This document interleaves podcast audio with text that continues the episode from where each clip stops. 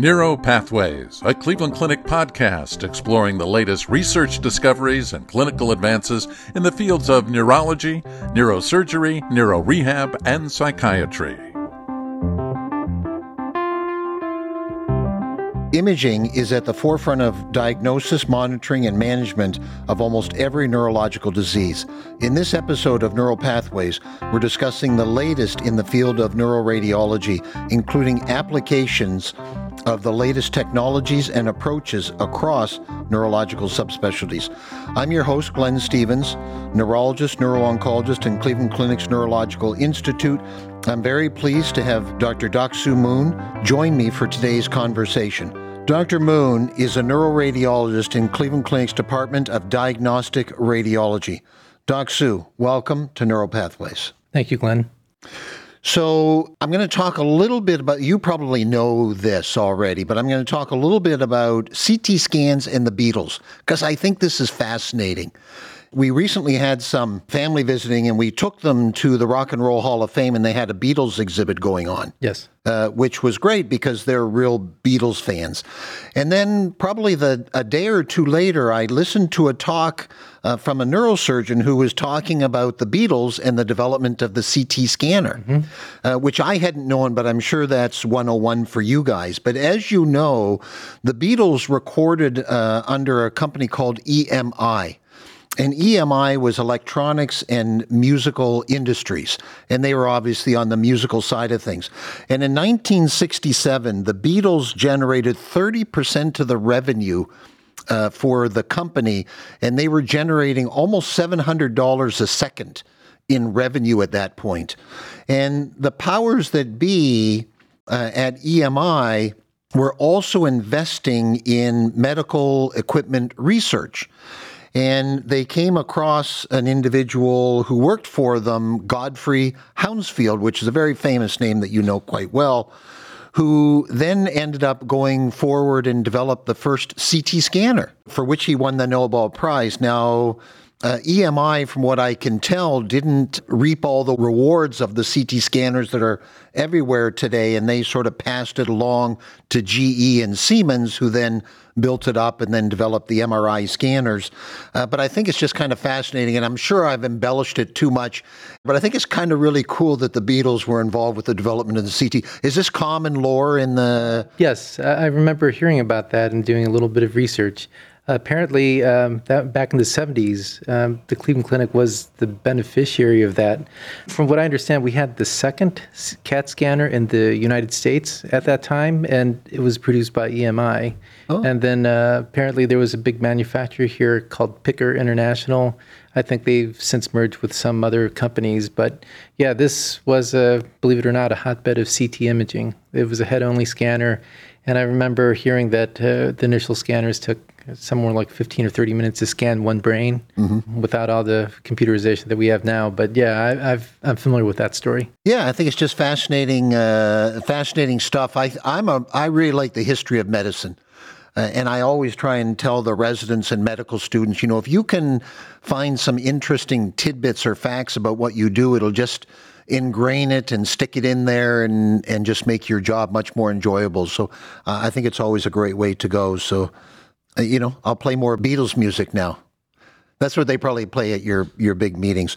So, uh, in a prior episode of a podcast that we did, and we hate to have you rehash somebody else's work, but we had uh, had your friend Steve Jones on, and Steve talked about the seven Tesla MRI scan, and so to start uh, today's conversation, uh, we thought we'd just uh, revisit that again just a little bit uh, because it's important information that's there. So, can you enlighten our audience once again on on what the 7T is and and how it's being used and why we might consider uh, using a higher strength magnet?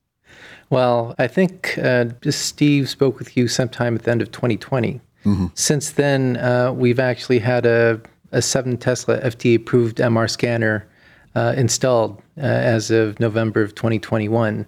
And we've been scanning patients on there uh, since that time. In fact, we split the day. In the mornings, we use it to scan clinical patients. In the afternoons, we use it for research.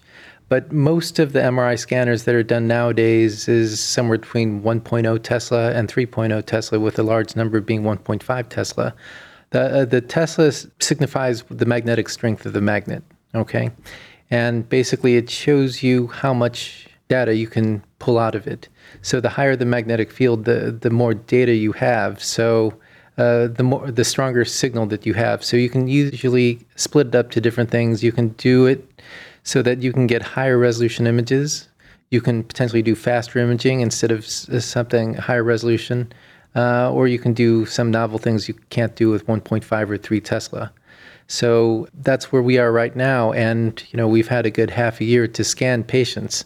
So we've scanned a, a fair number of epilepsy patients here since we're a big epilepsy center and we've been able to see abnormalities that are invisible, virtually invisible on 1.5 or 3 Tesla scanners.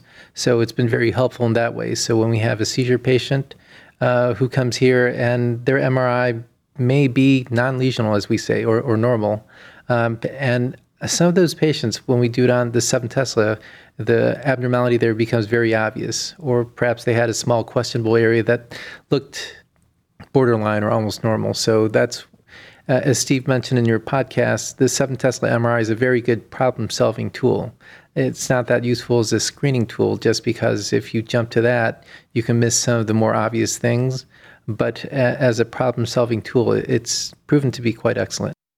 Now, will it take all my fillings out if I'm in a 7T or I'm okay there? No, I, I, I think you're okay there. Um, yeah, the magnets only really affect things that are ferromagnetic. So, you know, um, iron or cobalt or can you do the 7, 7t in the spine as well or is it better for the brain or is the signal to noise ratio such that it's the scanner we have is a whole body scanner mm-hmm. but isn't the scanner isn't the only thing we need to scan we also need coils which are basically fancy antennas to image certain parts of the body currently we only have head coils for that mr scanner okay. so uh, in the next six to nine months we should be getting coils for the spine uh, which will let us uh, do high resolution imaging of the spine to look for MS plaques or degenerative disease.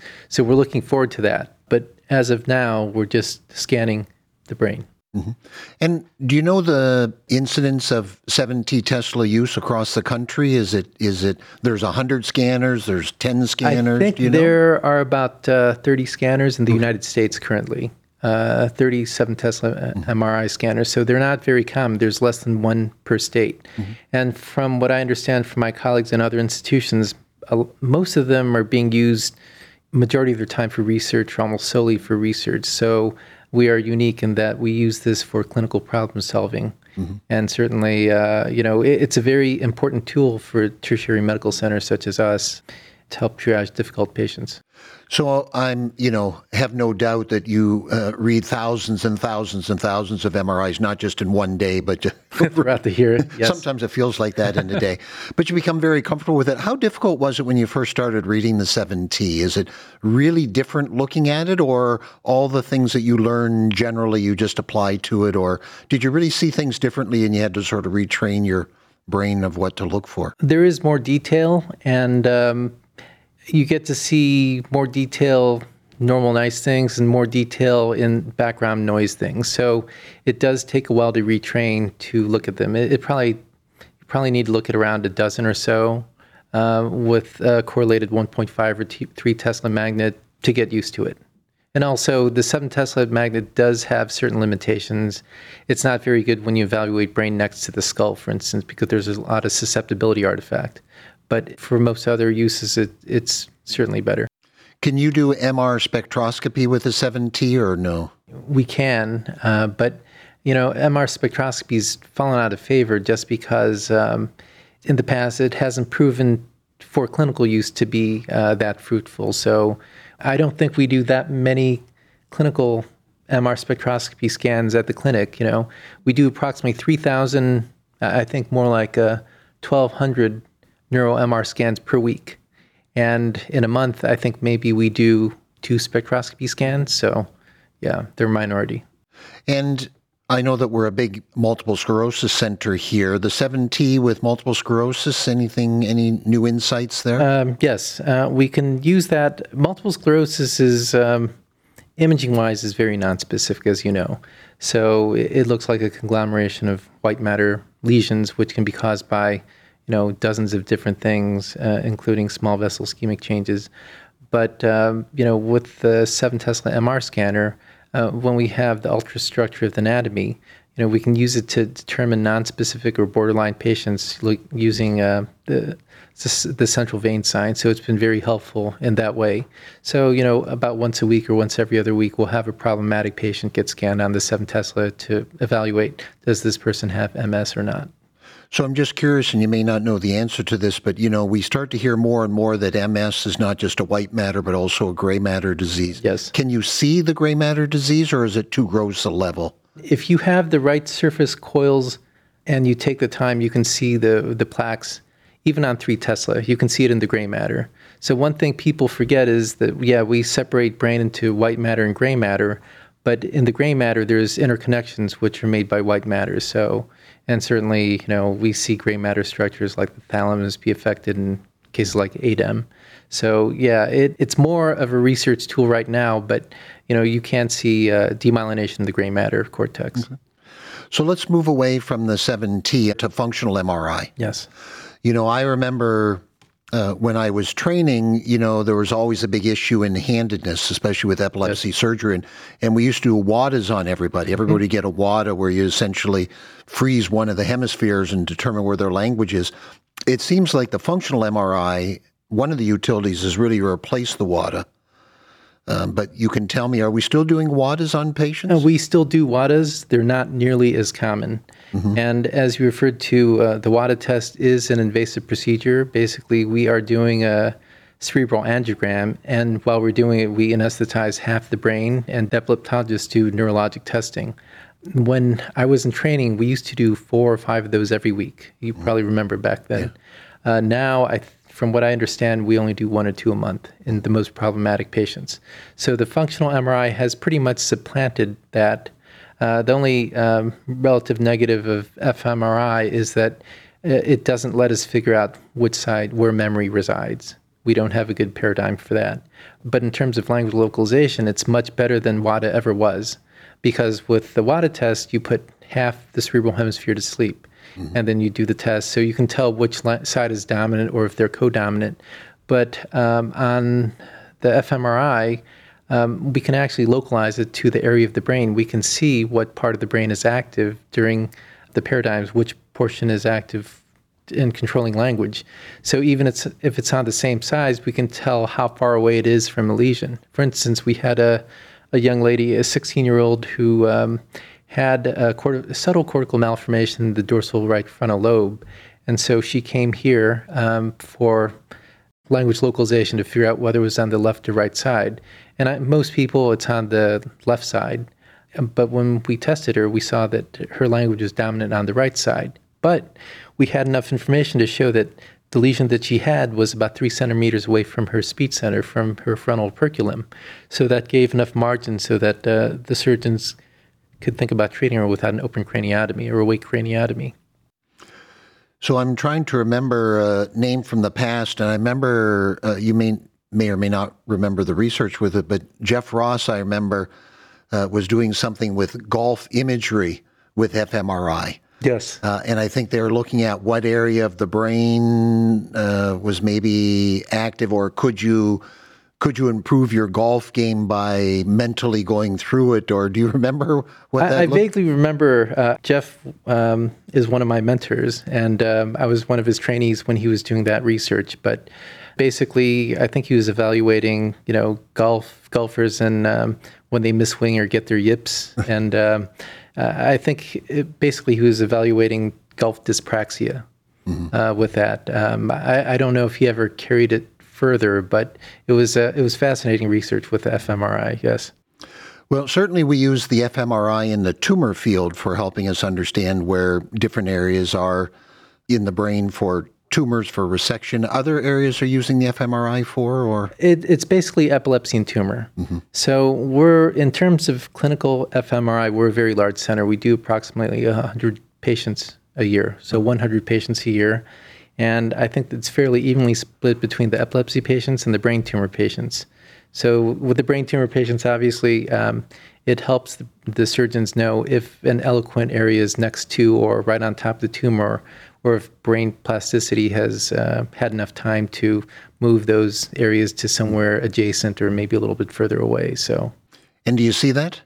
We see that not as much as we'd like, but uh, the fMRI is very helpful in, in localizing, you know, where speech is or where hand motor, uh, leg motor is in relationship to the tumor. So it is very useful, you know, for us and, and for the surgeons. So one of the other tools that a, a, lot of the surgeons in our group will use is DTI. Yes. Or diffusion tensor imaging. Can you just tell us a little bit about that? Yeah, uh, diffusion tensor imaging is basically uh, a way to look at white matter tracts in the brain, and uh, it's using diffusion information. And you need a very a fairly powerful magnet and the right software packages and computers to process it, but it gives a, a pretty good idea of whether a tumor or tumor edema affects any sort of uh, important tracts like the cortical spinal tracts or um, maybe the arcuate fasciculus uh, if it's related to speech. So it gives a very good guide again to uh, the surgeons when they're planning their surgeries. Mm-hmm.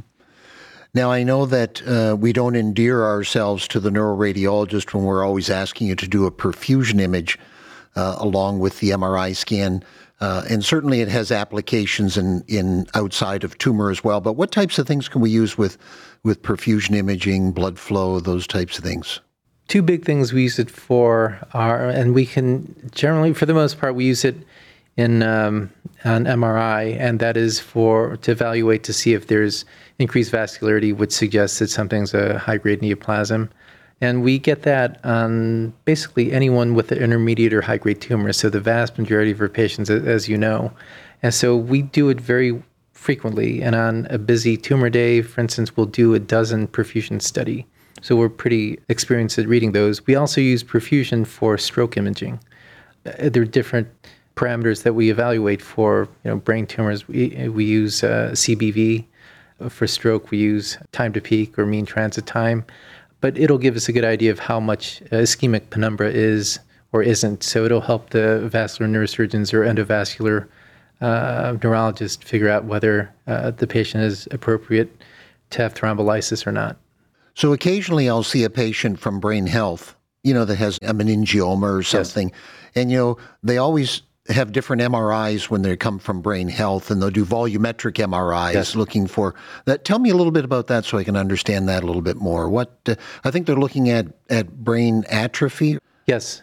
What we're in the we're in the phase of getting a lot of data. So especially patients who are older who might have memory loss, uh, we do a fair amount of volumetric imaging.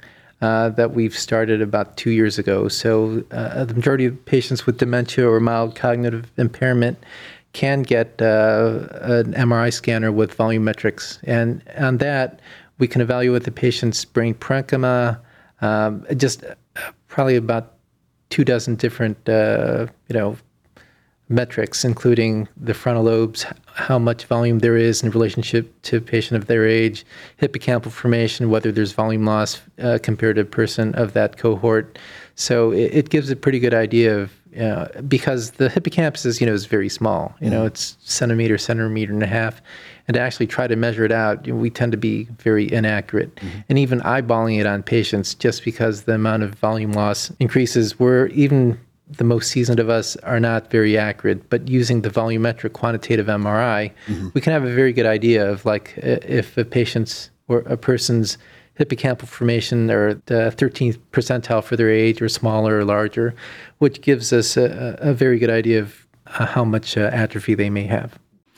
And so, does that use AI, artificial intelligence, or you guys are putting on the the parameters and the software then calculates it? No, it's it's a sophisticated computer program that segments out those portions of the brain. So mm-hmm. that is uh, computerized at this point. But in terms of uh, making the final call. It, it, we still have a little bit of input into that as doctors.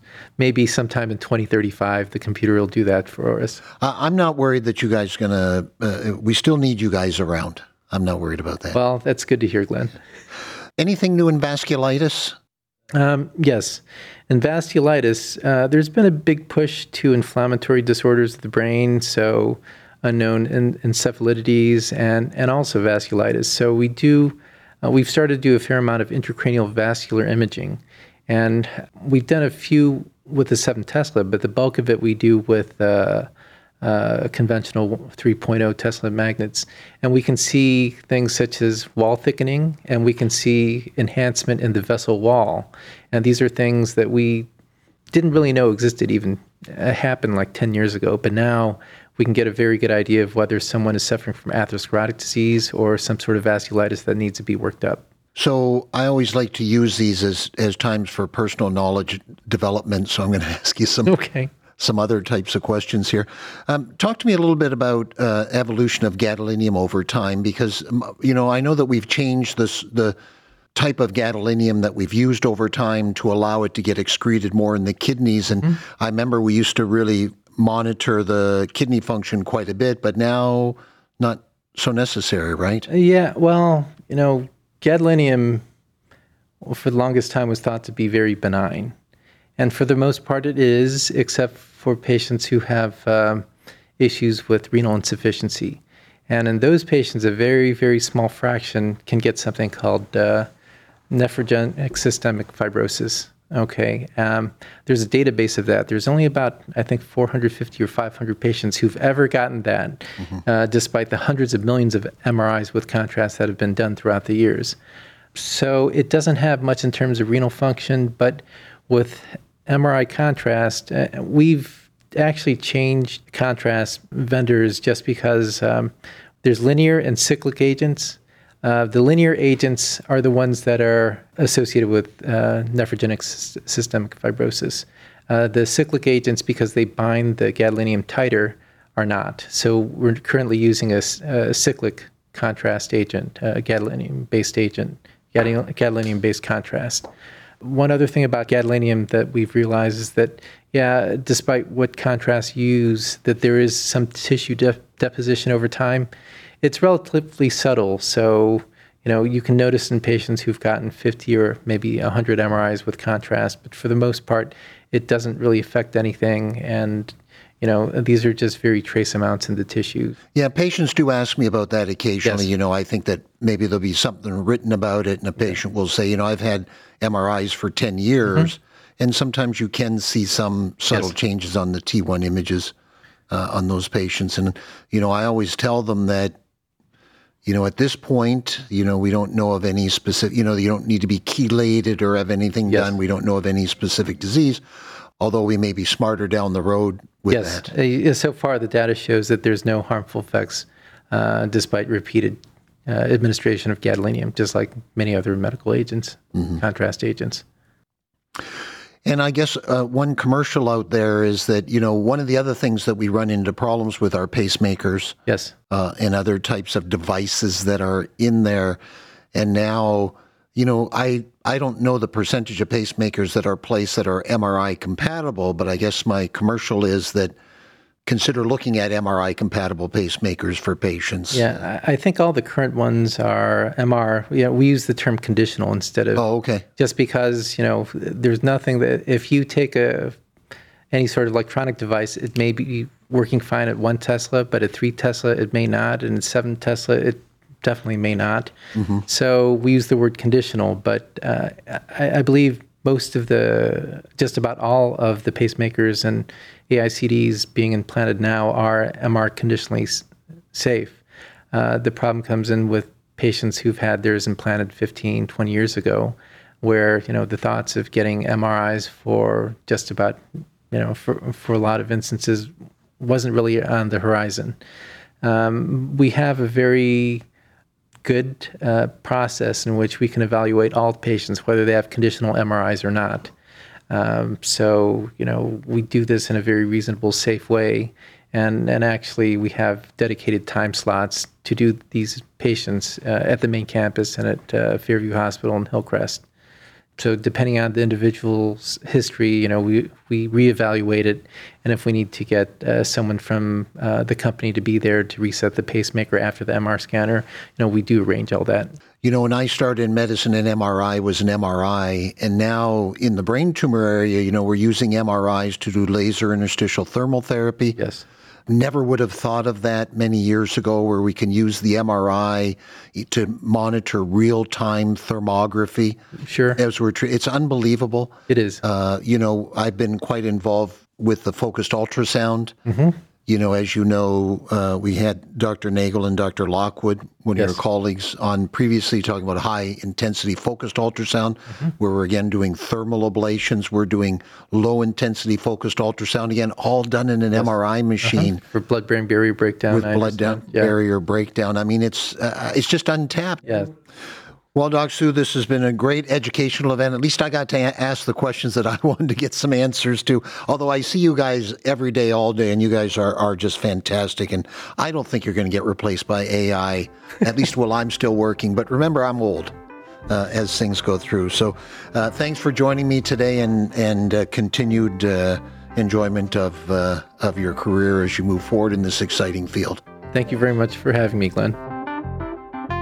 This concludes this episode of Neuro Pathways. You can find additional podcast episodes on our website, clevelandclinic.org slash neuro podcast, or subscribe to the podcast on iTunes, Google Play, Spotify, or wherever you get your podcasts. And don't forget, you can access real-time updates from experts in Cleveland Clinic's Neurological Institute on our Consult QD website. That's consultqd.clevelandclinic.org slash neuro or follow us on Twitter at CLE Clinic MD, all one word. And thank you for listening.